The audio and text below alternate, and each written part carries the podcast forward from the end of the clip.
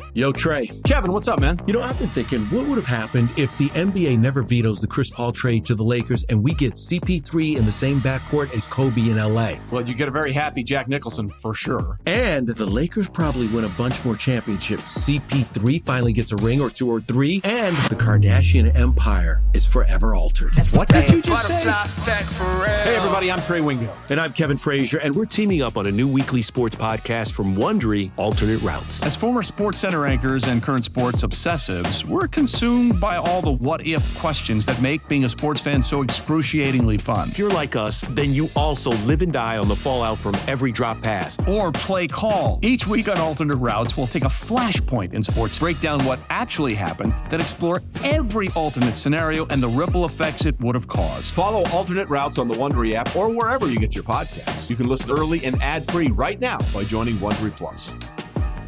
Passion, drive, and patience. What brings home the winning trophy is also what keeps your ride or die alive. eBay Motors has everything you need to maintain your vehicle and level it up to peak performance from superchargers, roof racks, exhaust kits, LED headlights, and more. Whether you're into speed, power, or style, eBay Motors has got you covered.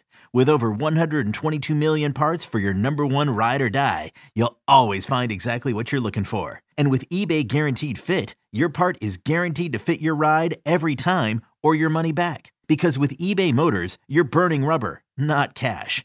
With all the parts you need at the prices you want, it's easy to turn your car into the MVP and bring home that win. Keep your ride or die alive at ebaymotors.com. Eligible items only, exclusions apply.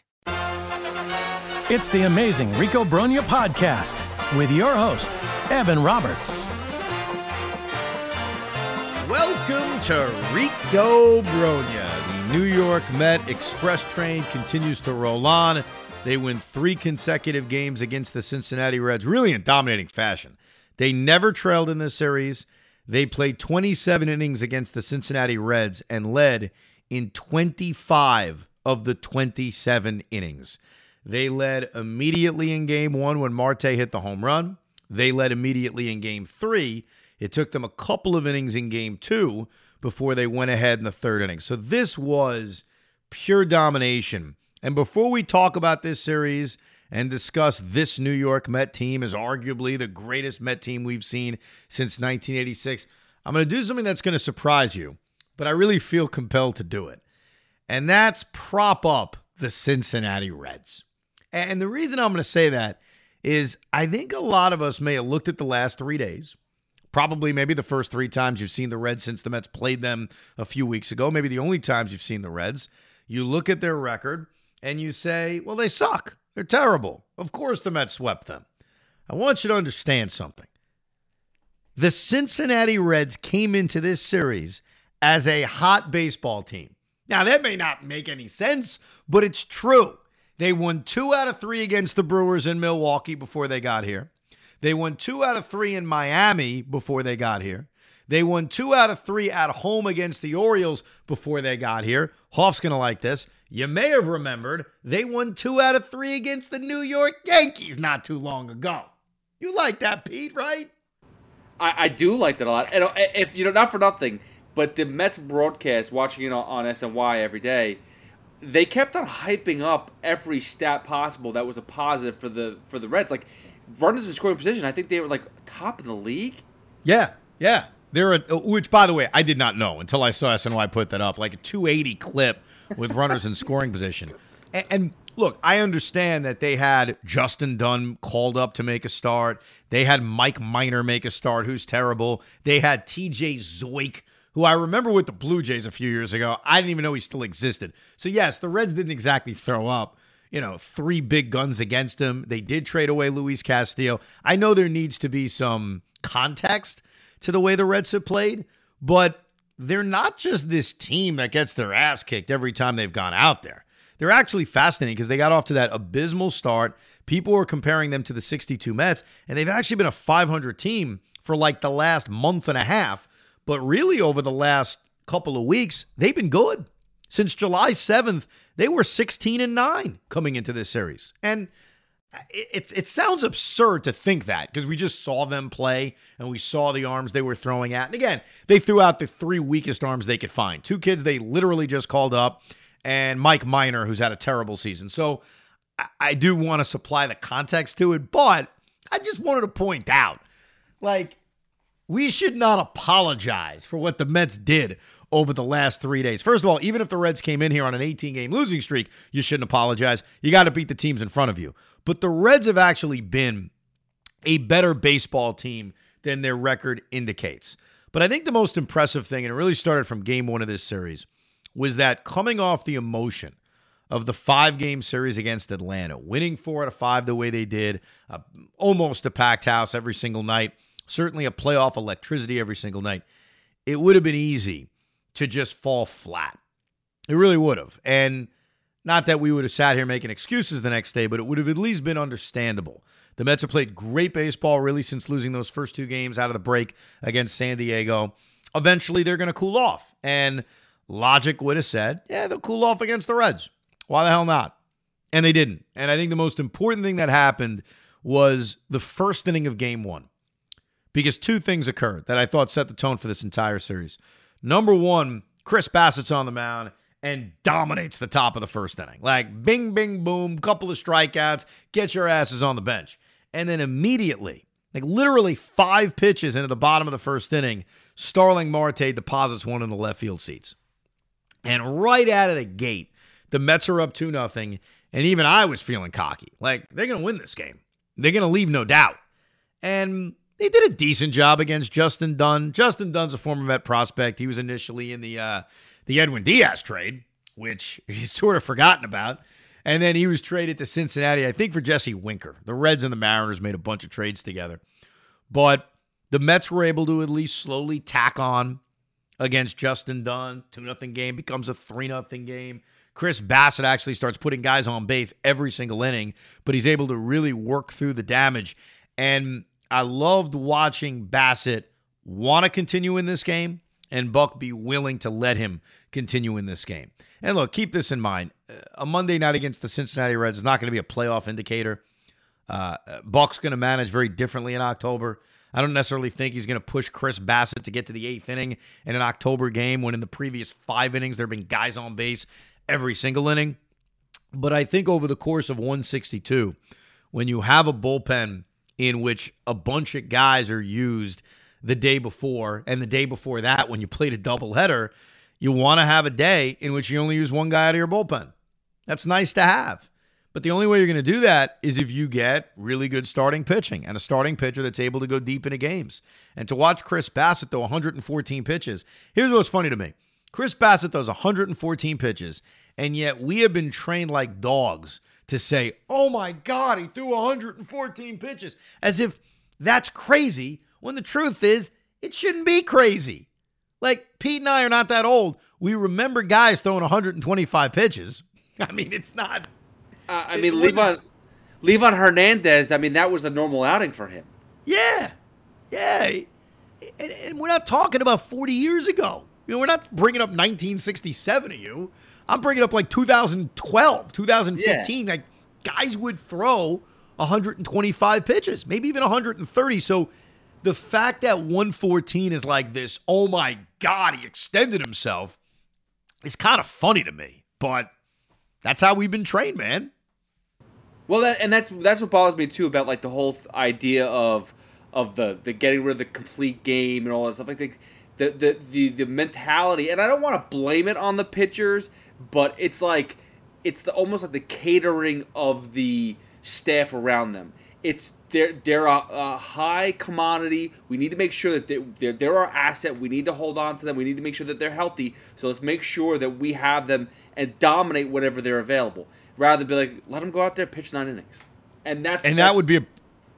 But, but what's crazy is like that's a valuable asset. You know, Chris Bassitt, I look at Bassitt's season it's kind of an interesting year. He's got a record of nine and seven. Not that records matter. His ERA is about three and a half, so solid. But what jumps at me the most about Chris Bassitt is his ability to pitch one inning more than what maybe most normal pitchers would pitch. Like, I think there's been a handful of outings, sometimes not even in his best performances, where Chris Bassitt is mediocre and he goes six.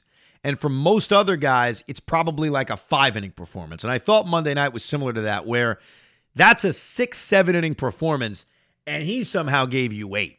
And so if I had to define Chris Bassitt's 2022, I would say that that's been a consistent trait of his that even in good performances and in mediocre performances, he tends to pitch one inning more than most other pitchers in baseball would do with that exact same performance. If that makes any sense, what I'm trying to say about him. Like he is an one extra inning guy in every performance he makes. And I remember there was a game earlier this season, and I I'm spacing on the opponent and how it happened. And maybe the Marlins on like a Saturday where Buck didn't have a bullpen available and he pushed Chris Bassitt, and it backfired. And he gave up some kind of big home run and the Mets ended up losing the game. I think it was for some reason, I think it was the game that Jerar Encarnacion hit the grand slam of the Miami Marlins. I think I'd have Sunday. to go through my. I think it was a Sunday. Was that a Sunday? Yeah, I'm pretty sure that's right because that was really bittersweet at the end of that series. Yeah, I could I could literally sit here with my scorecard and go back and find the game. I don't know if it's that interesting. But, but, but, but and, and, here's the thing, too. Like, just one thing I want to piggyback off of is that the fact that Bassitt was able to go that extra inning on, on Monday. But I feel like that was the story of the, of the, the starting staff this this this series. Like, because Carrasco pushed it, even Taijuan Walker didn't seem like he really had it that well today but was able to push it an extra, you know, get that sixth inning in there, and that, that was enough. That was good. Yeah, yeah, absolutely. What what was also happened in this game, which I think is going to be forgotten about, is Lindor's had a great year, and we'll discuss him in a minute about what this season has turned into. He hit a freaking home run, and it was robbed by that schmuck Albert Almora, who had like one hit in 117 at bats as a Met, but he was good defensively. So I can't take too much of a shot at him for that. I mean, that was the one thing he actually did well. Um, the second game of this series, though, that was where Carlos Carrasco comes out, pitches into the seventh inning. The Mets break through when Lindor hits that two run home run as a right hand hitter. Jeff McNeil hits a bomb of a home run. They get a big hit from Jeff McNeil later in the game. Darin Ruf breaks the game open. And the highlight of this game, though, was the fact that new acquisition Mychal Givens had to come in in a big spot, not a throwaway spot, which most of his performances have been, but a big spot. I mean, I get it, seventh inning against the Reds. Maybe you don't consider it a big spot, but it's a close game. He came into a two on, two out, up by two runs, facing the Reds' second place hitter, Nick Senzel. And Mychal Givens, to his credit, came in and struck him out. Now, that doesn't necessarily mean I think he's going to do that to Austin Riley in the National League Championship Series or Mookie Betts in the National League Championship Series, but it was at least nice to see Mychal Givens come in in a close game, in a big spot, at least in a situation that he may see in a pennant race or in a postseason game. Tying run on first base, lead run at the plate. Look, Mychal Givens comes in. He could very easily give up a three run home run. We're looking at this game completely different. Now, I have a confidence the Mets will win anyway because they'll just beat the crap out of the Reds bullpen and come back. But in that moment, there was a little bit of question. Hey, uh, maybe, maybe this game's going to look a little different. And to Givens' credit, he comes in, he gets a big strikeout.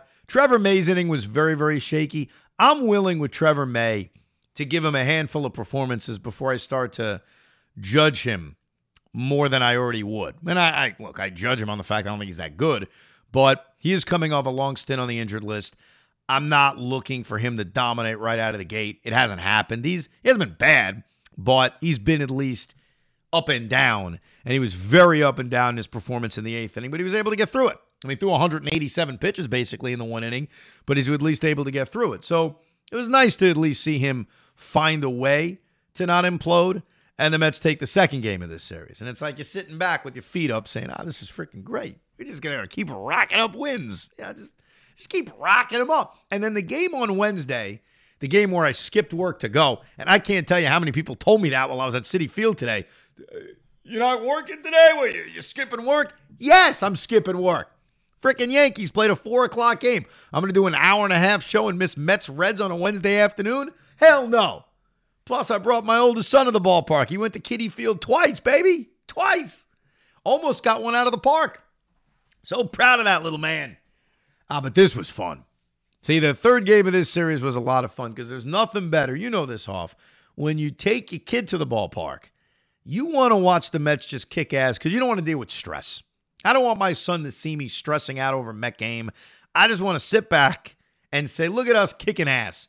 6 nothing in the third inning, 2 nothing after one, 5 nothing after two. That qualified as a good old fashioned Wednesday afternoon at the park. No stress. You want to go to Citi Field in the fifth inning? Fine. We're kicking their ass anyway. That's my kind of day at the ballpark, bro. Well, let me ask you a question though, because I did notice something strange about today. What? Not not only that you skipped work, did it, did anybody go? Does Spike know you're here? But besides that, I noticed uh, you weren't sitting in your normal seats.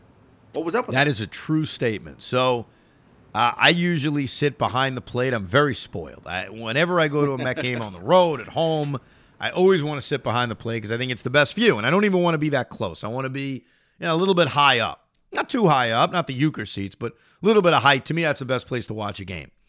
And Jed has asked me, he's gone to a lot of games this year, this man, this little boy, man. He is, I'm spoiling him the way my dad spoiled me going to games. Uh, he's been to like 14 games this year. And he said, I know it's nuts, right?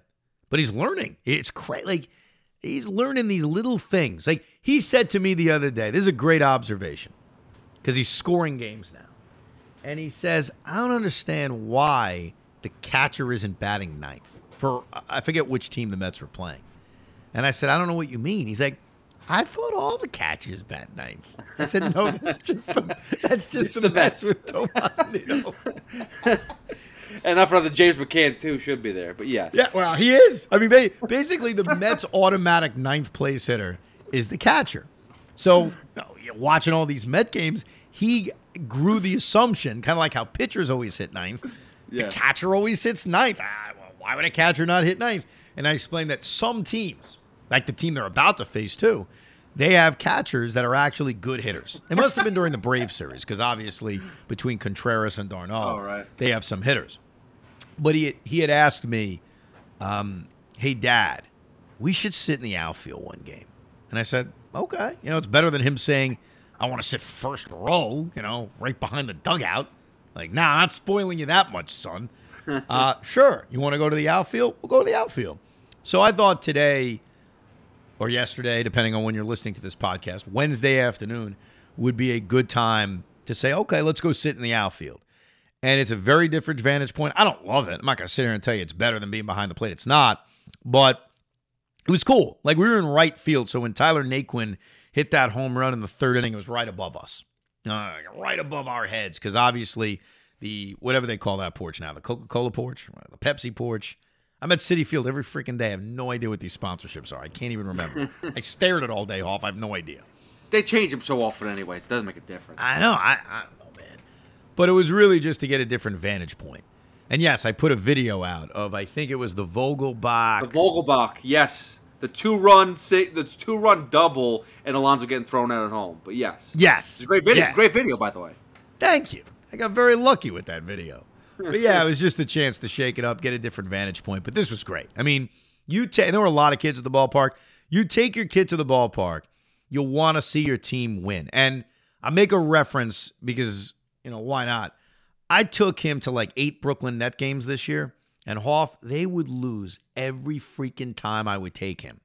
And he would say to me, They're not any good.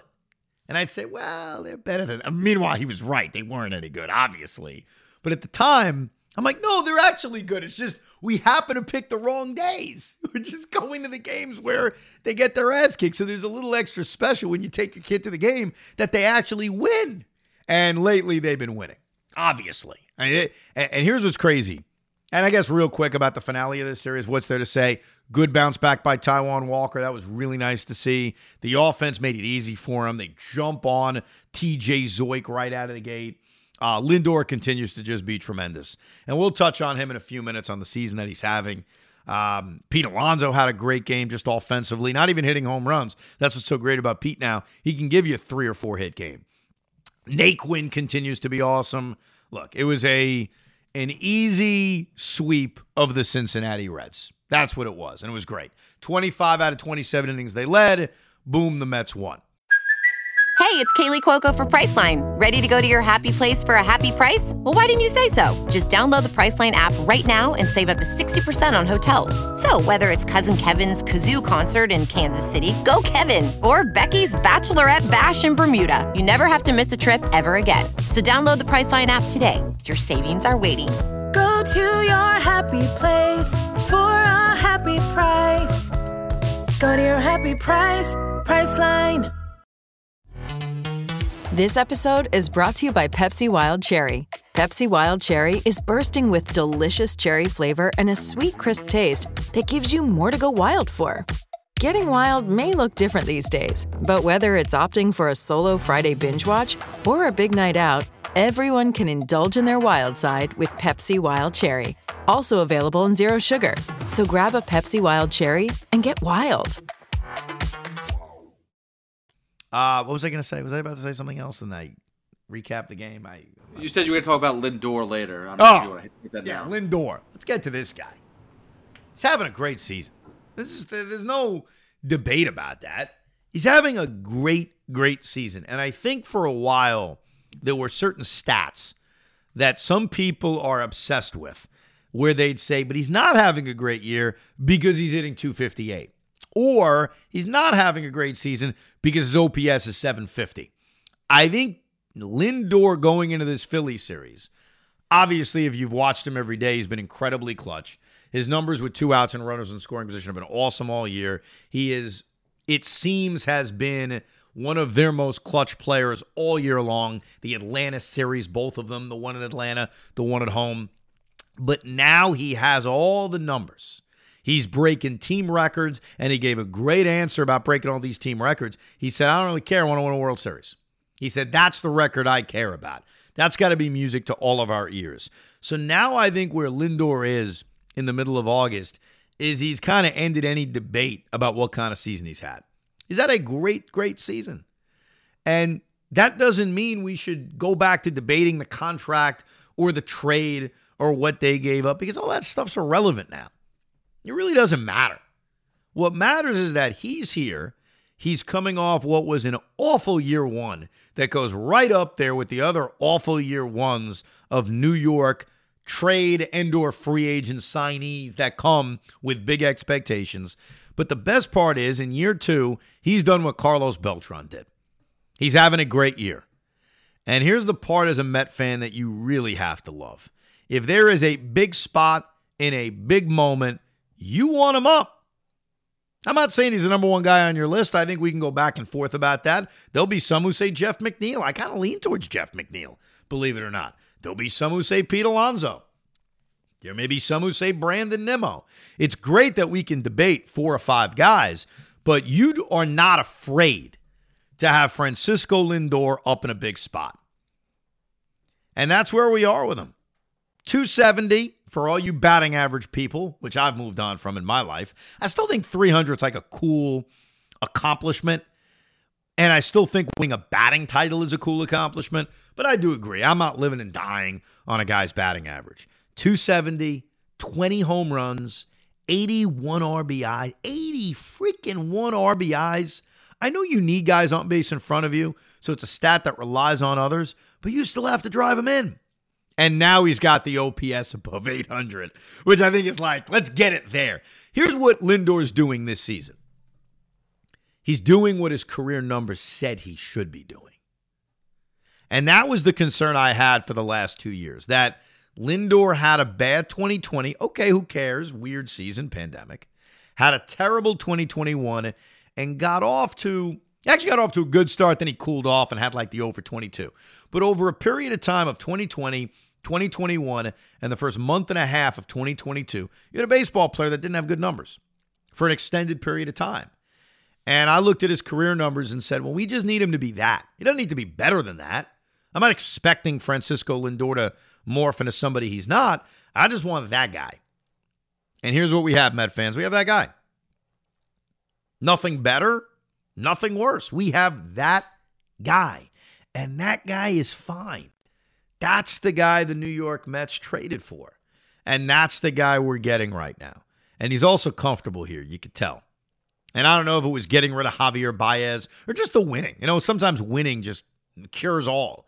And this is a Met team that's been winning from the get go. And speaking of which, right now, in the middle of August, in a season in which they are on pace to win well over 100 games, right now they're playing their best baseball. Because if you look at how they've gotten to this point, which is 72 and 39 or 73 and 39, I think we're 73, 73 and 39. 112 games in to this season. They are off to their second best start in the history of the franchise. Only 1986 is better. And by the way, they were 75 and 37, which means the Mets are two games behind the pace of the greatest team in the history of the franchise. Are they going to win 108 games? I don't know. And I think there's going to come a point where that doesn't matter. It's going to be winning in the postseason but they are off to their second best start in franchise history. And right now, they're playing their best baseball because they've gotten here by being good and never bad. Like, think about it. When were the Mets at their worst this season? When did they play their worst baseball? I don't mean to pick on the Yankees. When have the Mets played what the Yankees are doing right now? Yankees are really, really struggling. Pete, is there an answer to that? Because they've never played this bad. Uh, I, I know two series which I wasn't happy with was against San Diego, both series there. But I guess like the the West Coast trip, but even that wasn't that bad. Dude, it was like, five and five. We, yeah, we escaped. That that's what's kind of crazy about what they've accomplished, but it's also why they are 73 and 39. They have had big portions of the season. In fact, I'd say most of the season where they haven't dominated, where they haven't had a stretch like this where they've won I mean, going back to the finale of the San Diego series, do the math on it. It's 14 out of 16, I think it is, 15 out of 17, whatever it is. We could sit here and just add it up together if we want, but it's a great, great run. They haven't had a stretch like that.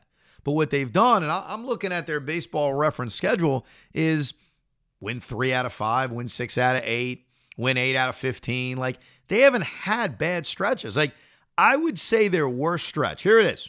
Let me give you their worst stretch of the season. They split the last two games against the Marlins, lost two in a row to Houston, won two out of three in Miami, lost two straight to Houston. Yeah, that's what is that? You know what that is? A two and five stretch. What? Okay. They lost five out of seven. Like, okay, the San Diego series at home. They had lost the finale against the Cubs before the break and then the first two against San Diego. Okay, but around that, they were constantly winning.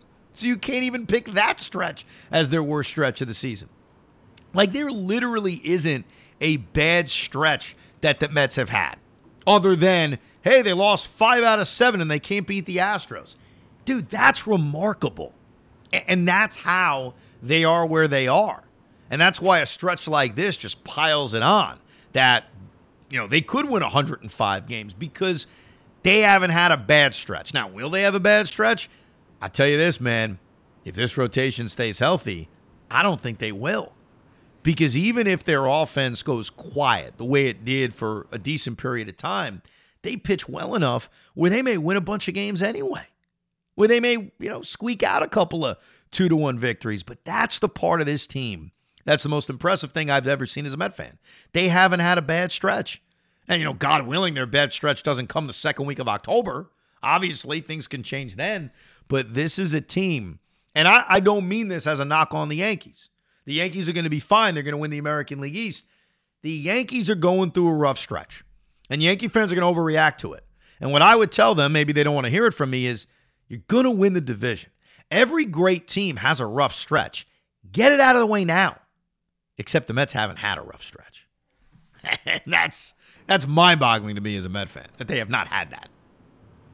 By the way, I mean the one thing that I think I take away from this series more than anything else is, yes, it's the Reds. Yes, the pitching was great, hitting was great, but the biggest takeaway is I think that Scherzer and Degrom didn't have to pitch the series, and we saved them for bigger series. Like that was like I don't know if that was perfect planning by Showalter and the Mets, but that worked out to our benefit huge. Look, I think that this rotation without Jake and Scherzer is pretty good because they didn't have Jake and Scherzer for two months. So we already saw that when Carlos Carrasco and Chris Bassitt, and obviously we didn't see David Peterson here or Trevor Williams have to start, but when Bassitt, Carrasco, and Walker pitch, this is a damn good team. This was a team playing at a great pace anyway. So, and that's what's going to be fun about the Philly series, which we'll preview in a few minutes. But I tweeted something out before we started this podcast, and it's, it's something I said on the Rico Brogna with you a couple of days ago, and something I said on the air the other day because I truly mean it. And that is in my lifetime, and you can imagine people parsing that word. In my lifetime, this is the best Met team I've seen. Doesn't mean they're going to win the World Series. Doesn't mean they're going to get to the World Series. I get it. The 2015 team got to World Series. That was my lifetime. The 2000 team got to World Series. That's my lifetime. I'm talking about right now. I can't win a World Series in August. And yes, I acknowledge that anything can happen in the postseason. So I knew I would get a lot of tweets of, well, I haven't won anything. Of course they haven't won anything. It's August. You can't win anything in August. But right now, when you look at this Met team, they're better than any Met team we've seen in my lifetime as a fan, which begins in about 1991. Because the first tweet I saw was from Indie Rock Sucks. And Indie Rock Sucks wanted to be literal. According to your Wikipedia page, you were born in 1983, which means 1986 was during your lifetime. So I guess you mean one that you remember. That's, of course, what I meant. My lifetime as a baseball fan. Not when I was born. Like, I don't remember 1983 or 1984 or 1985 or 19. I honestly don't remember anything until about 1990. I don't remember anything until I was seven. Is that fair, Hoff? Are you the same way? Yeah, that's about the same with me too. I don't remember t- them until they really started sucking. To be honest with you, that's really where I was like, "Oh, this team is. Why do we like this team dead? I don't. I don't get it. They won a World Series. What? Uh, so I'm going to read some of these responses. First of all, before I read any of the responses, Pete, you're a little bit older than me. Not a lot. By a year. Year or two By older? A year. A year. Yeah, so we're the same year. Like a yeah. You don't remember 1986, correct? No. Not at all. Okay. You don't remember 1988, correct? No. Okay. No, I don't. So we are dealing with the same life cycle. Yes. Am I right to say, and again, playoffs, anything can happen, but am I right to say this is the best Met team we've ever seen? I, I think the only one that's debatable. There's only one team I think is debatable. Go ahead. It's 2006. I think that team was special. I think they were on the cusp of. I mean, they didn't win it, but I feel like that team, the trades they made, people they brought in, I'm like, wow, this is this is something here. This team is very comparable, if not better. Um, I think the pitching staff clearly is better now, but then the pieces that they they brought in at the deadline, I think, are doing a job that is like a Shawn like like to me right now, like what Naquin reminds me of is a Shawn Green. I feel like that's that's pretty comparable. Um, and I so so you look at you look at the team and you go, they brought in the right pieces, and that that makes it work. And again, you're right. When it comes down to it, what they're doing on the field, how they play, it's it's it's incredible, day, day in day out. So so 2006 is interesting because the rest of the league sucked. And I think we always take that into account. Like the New York Mets of 2006 were the biggest favorites to win the National League pennant of any Met team again in our lifetime because they weren't favorites in 99 or 2000 or 2015. But in 2006, the rest of the league was terrible. It, it just was. And I think that played a big part into us looking at that team as maybe better than what they actually were. You know, they had a really good lineup, that 06 team, and they had a really good bullpen. Their rotation left a lot to be desired. And and look, they went to the postseason with a rotation that was very different than the rotation they had for a bulk of the regular season. They were planning on El Duque being the game one starter, and then he's jogging in the outfield, pulls a hamstring. We never see him again. But I think back to that 06 team, and while game seven is as devastating a loss as one could have, I don't think they were that good. I don't. I think that they benefited from a league that was very, very down. Very, very down. Because mm. forget about the team that beat them in the NLCS, an 82 83 win team in the St. Louis Cardinals. Who else was good? the San Diego Padres that year, the Dodgers, who they disposed in three games. Like that was a re- that was as bad a league as I remember. And I, I'm not complaining. The Mets benefited from it. They won the National League Eastern Division title by a million games. Not the best record by a lot. Great. That's fantastic. Unfortunately, they couldn't take advantage of it. That was the biggest problem. Right, but right, but but but again, you look at the. I, I just look at the, the players on the team too. Like it felt like a juggernaut offensively. Offensively, Like, I- yes. Yeah, I, I'll, I'll I will not debate the the pitching staff was the lackluster, which is the reason why you know 07 they couldn't close it out. 08 they couldn't close it out. There was so many reasons why they couldn't continue to get back But- to the playoffs. but years this- and years. But think about this team right now. And look, again, the numbers are the numbers. They're on pace to win over 100 games. There've only been three 100 win teams in Met history, and all of them are prior to our lifetime 88, 86, 69. They have a bullpen that, while we may not trust, features the most dominant closer in the sport by a lot. That's what Edwin Diaz is right now. He's the most dominant closer in baseball, and it ain't close. It features two aces at the top of the rotation and really a really good one through five. And then an offense that has been productive.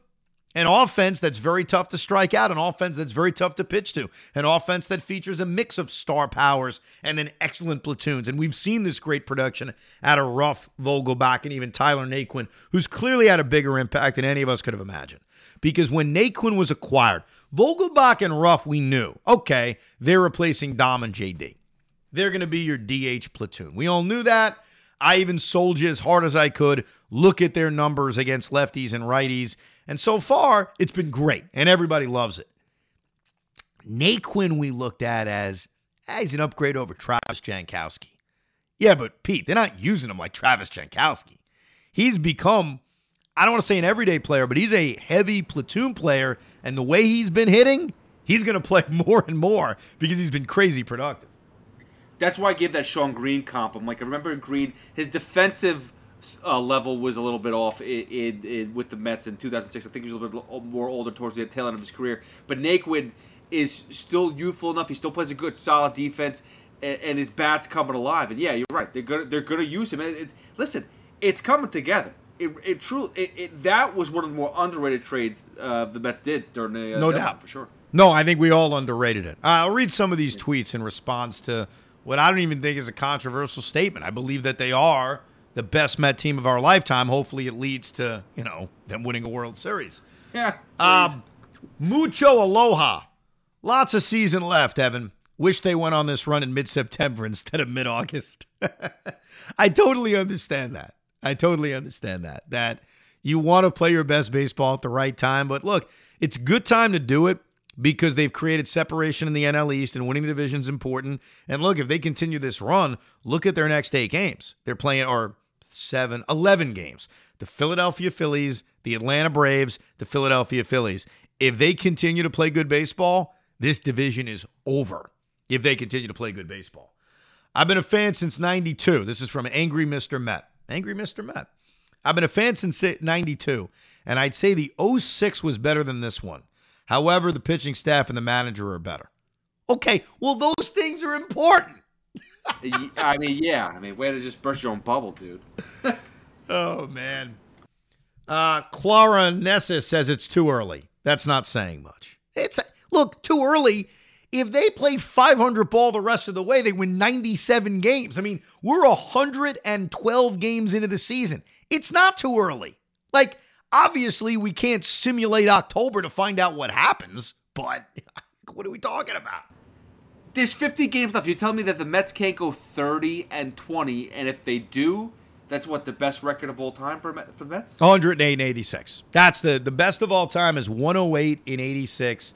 And so to do that, they'd have to go 35 and what does that add up to? 15. That that's a 35 lot. and 15. Yeah, they're not going 35 and 15. as good as they But are. they can go, but they can go 30 and 20. Yeah, no, no, no. Listen, all I'm saying is they're not going to. I don't think they're winning 108 game. I don't think they're going to beat the 86 Mets in that regard. And that's, right. by the way, that's fine. Uh, Metal Man, I was nine to see the 86 Mets, and there was a special toughness about that team. They would beat the crap out of anybody at the drop of a hat. It was fun. This team, though, looks like it could top it as a baseball team. Well, okay. the 86 Met team will beat the crap out of you. Uh, a lot of 06 mentions. Esh 3887, the 06 team was a damn good team. I mean, it was a good team, but I, I don't think this one was better. I don't think that one was better. I think we've overrated the 06 team. I really do. Um, well, who who was the pitching staff? It was it was uh, what during the regular John during the regular season or during the playoffs? Well, d- during the regular season, you had John Maine, you had uh, El Duque. You said right? Yeah, Steve Um, Trachsel. Ugh, boring. Who else was it? Well, Trachsel. Pe- Pedro Martinez was on it. He just got hurt. Tommy Glavine was uh, the stalwart, if you will. Right. Here, I based mean- on based on starts in the regular season, all right, because we all know what happened in the playoffs. Tom Glavine made every start. He made 32 starts, had a 3.82 ERA. Uh, Steve Trachsel made 30 starts, had a 4.97 ERA. Ugh. Pedro made 23 starts before getting hurt, 4.48. Uh, El Duque made 20 starts, 409. John Oh, Maine made 15 starts, 3.60. And then Oliver Perez, remember, was acquired um, at the trade deadline. Made seven starts with a 6.38 ERA before he was called into duty. The rotation is on another stratosphere in terms of Maybe 06 versus 15 or this team. That's why, like, I- think it's because they won the 97 games and they ran away with the league and they ran away with the division. That team was not as good as a lot of people like to remember. They had a great lineup, and I don't want to dismiss that. And I thought they had a really good bullpen, a deeper bullpen than this one. But that rotation in the playoffs and the regular season was blah. That's all it was. I I think that that's what bothered most of us that the next few seasons and why like you know they brought in Santana in 08 which was great but it was already like by that point in time you missed the boat. Like the offense was a juggernaut. You needed to fix that pitching and they just couldn't do it. I remember when they were trying to resell me with the season tickets I'm like yo this team sucks. Get some started pitching and maybe I'll buy some more tickets. Yeah. By the by the way, I you sure the balls were- balls weren't being juiced? The ones that were thrown with the ERAs they had. I mean, jeez, that's terrible. Everyone was in the four. Everyone was in I fours. Because uh, you heard the names. They weren't good. Pedro Yeah. Martinez was at the end of his career. He, he had a very good 05. His first year here was very, very good. That's why I think I mentioned to you last time about Scherzer's first year as a Met. Uh, How do you compare that to other great first years of free agent signees? Pedro was great his first year as a Met. The problem was it was all downhill after that. Tommy Glavine was like 42 years old or whatever he was. Steve Trachsel is Steve Trachsel. El Duque was 40. And John Maine, you know, we didn't know how good he was. He actually had a better year the following year. Same thing with Oliver Perez. So it's not that the ball was just it's that they weren't that good. Uh, at behind the bag. Get to the World Series first, then we could talk. If they get upended by the Dodgers or Braves come playoff time, you'll be screaming all winter. Well, it depends. It depends how they lose to, to know if I'm screaming or not. I don't know if I'll be screaming. I may be crying. I may be upset. Like sometimes you lose in the playoffs and you're not screaming, you're sad. Um, 06 against the, you know, going back to 06, I don't think I screamed during the offseason. I think I was sad. I think I was just massively disappointed. They lost the game seven in their own building. Uh, Beltran strikes out looking. Heilman gives up. We, we all know what happened. Like, I don't think I spent that offseason screaming. So I think a lot of it depends on what happens. And look, here's the thing about this this year, and a lot of it is what baseball is in 2022. There are a lot of really good teams.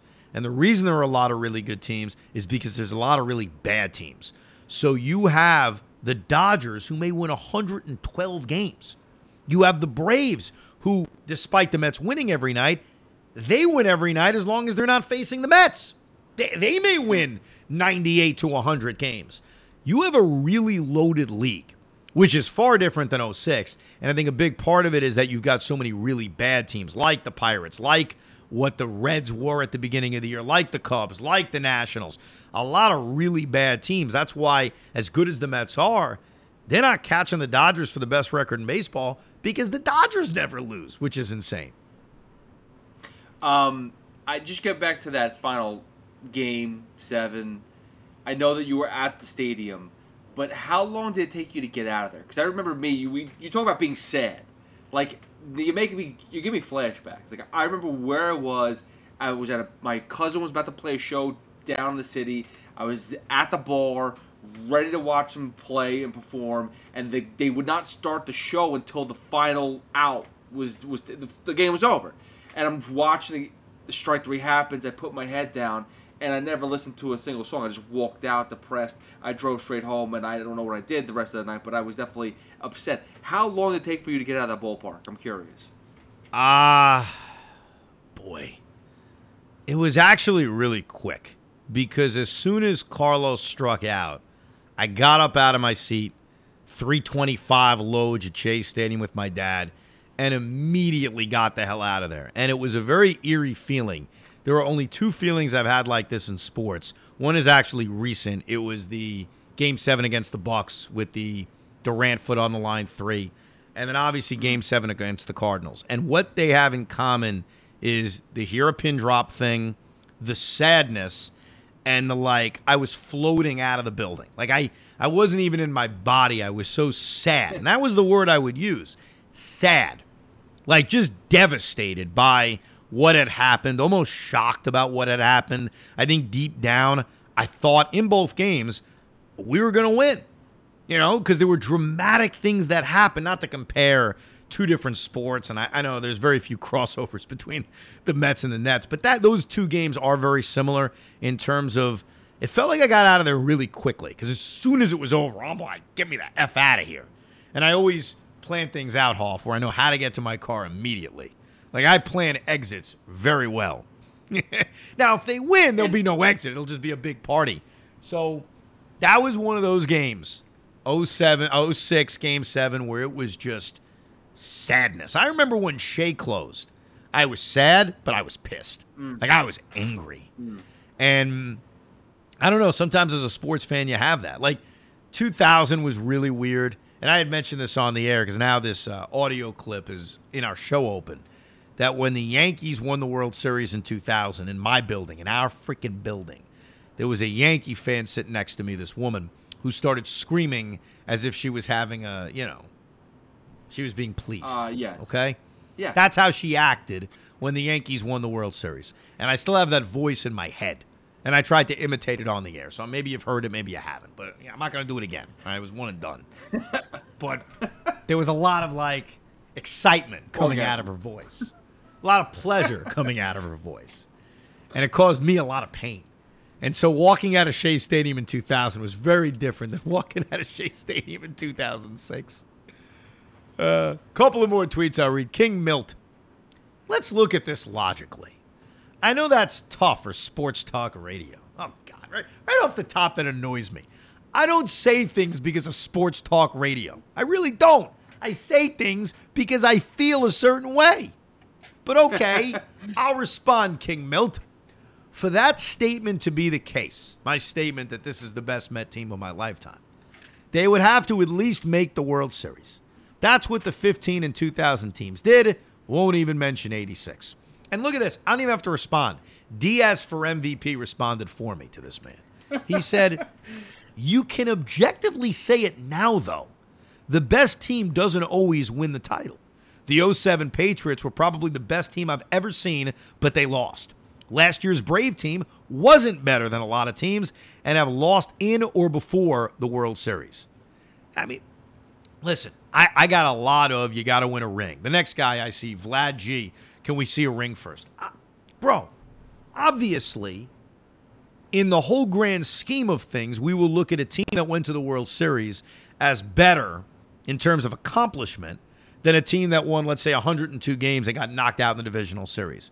What I think in, on August 10th is how I feel now and what you accomplish in the regular season. I think Diaz for MVP is right on.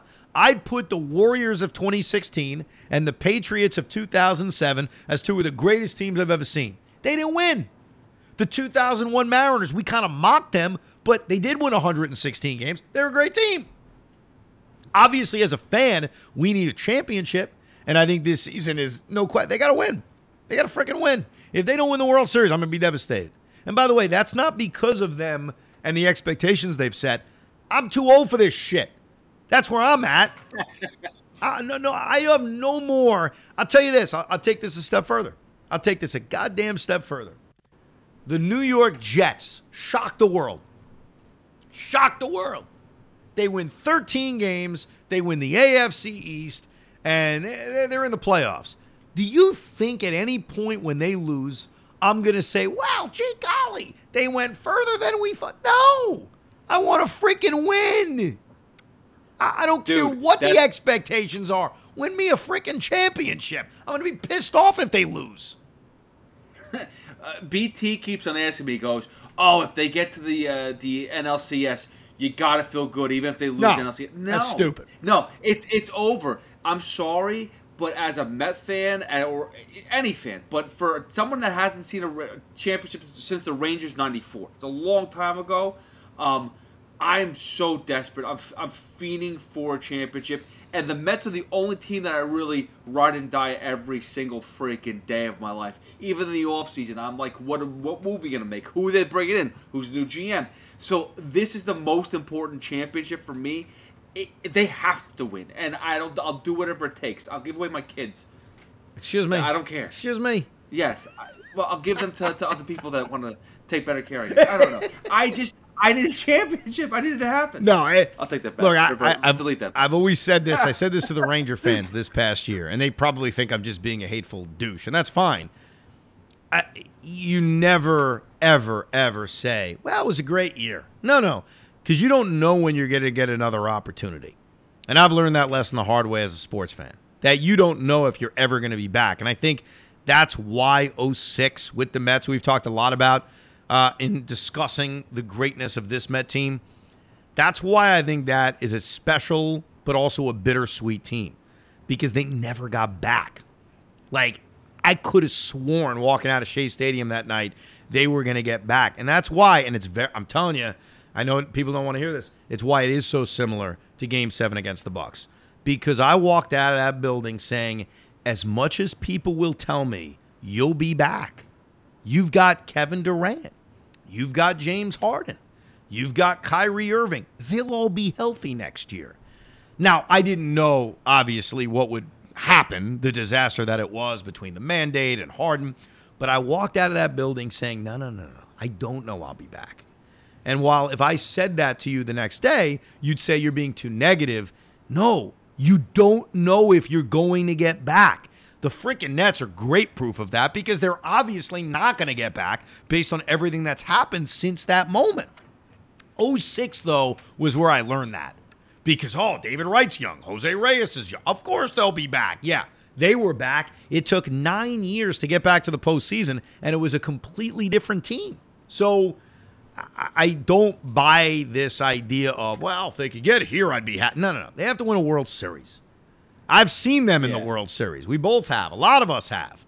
They have to win a World Series. But uh, as I was writing that tweet, I thought to myself, should I explain I was three in 1986? Or should I let people say, 1986, you douche?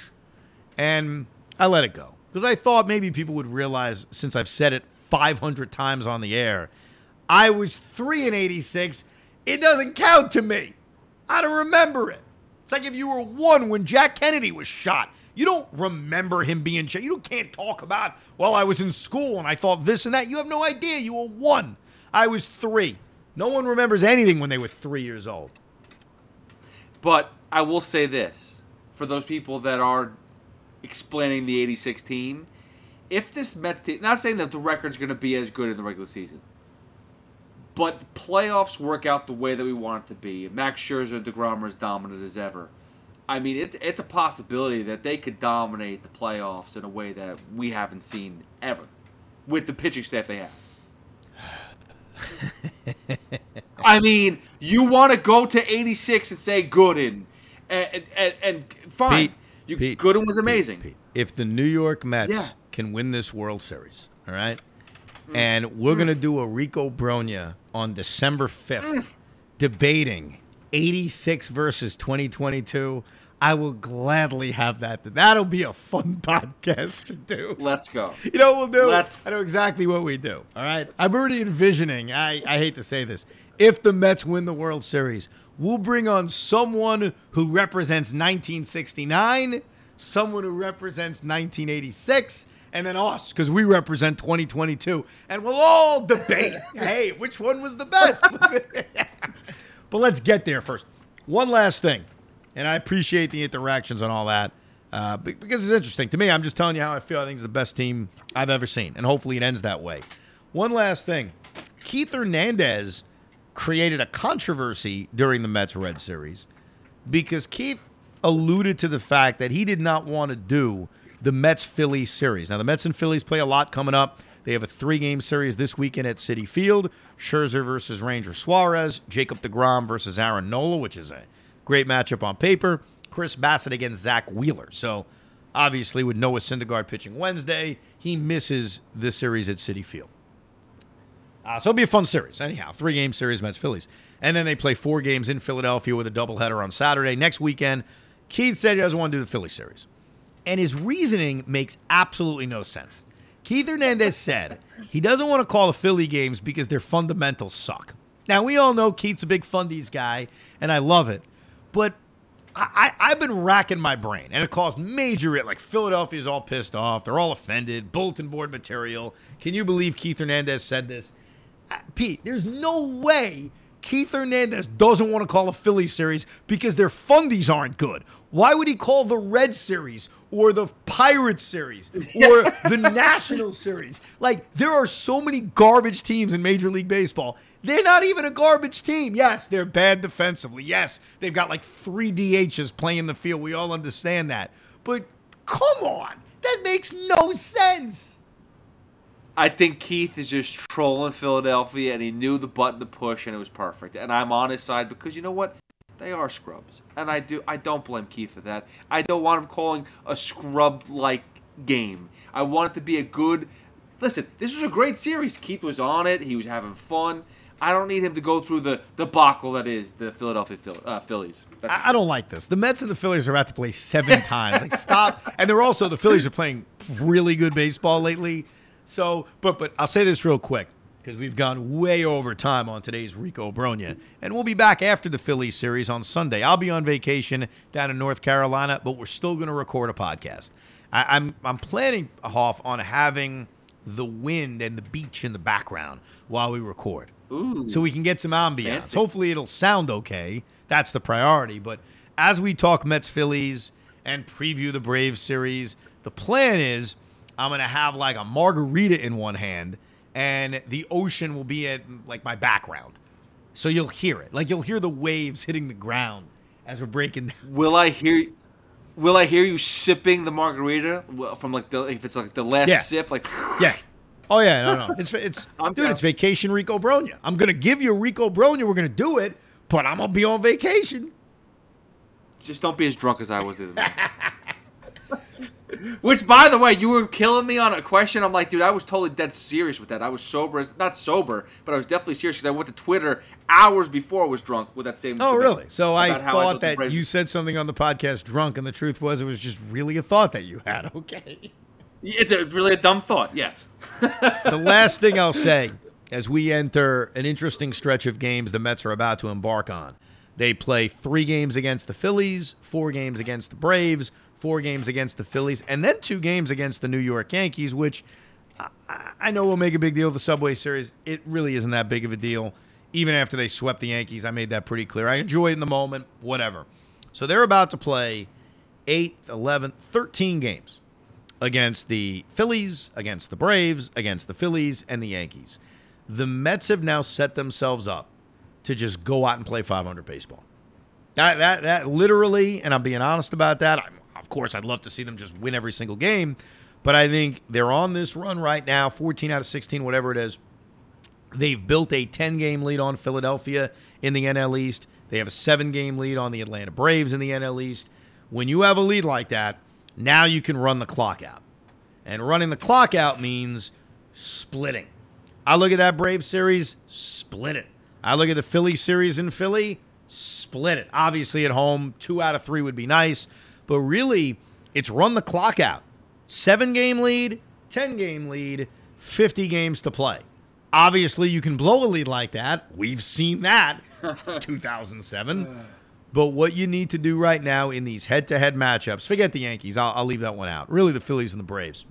Split them. Just go out and maintain. When we leave the Philly Brave run, which will take place over the next week and a half, uh, be in the same place you are now. And if you do that, I'll be happy. If you do that, I think Met fans will be happy, and you'll be well on your way to winning a National League Eastern Division championship, something I have only seen in my lifetime that I've witnessed. I've only seen that twice 2006, 2015. It is special for us. But we will be on Rico Brogna right after the Philly series. I'll be on the air with Joe Benigno. Me and Benigno back together again for a few days, Thursday and Friday. I'm off next week, so Craig and I will do a show right before the Subway Series. That's the next time we're going to do a show together before Mets Yankees at Yankee Stadium. By the way, assuming everybody's healthy, Scherzer DeGrom for the two games at Yankee Stadium. Mm, I'm not kidding you. Let's go. Dude, it's been setting up nice. What I'm talking about. Like they didn't have to pitch the Cincinnati series. They go up against Philadelphia. They'll pitch against the Yankees. It's beautiful. Not too shabby. Thank you for listening to Rico Brogna. We hope you enjoyed this episode of the Rico Brogna podcast. It's amazing, isn't it? Make sure you download it now to keep it on you at all times.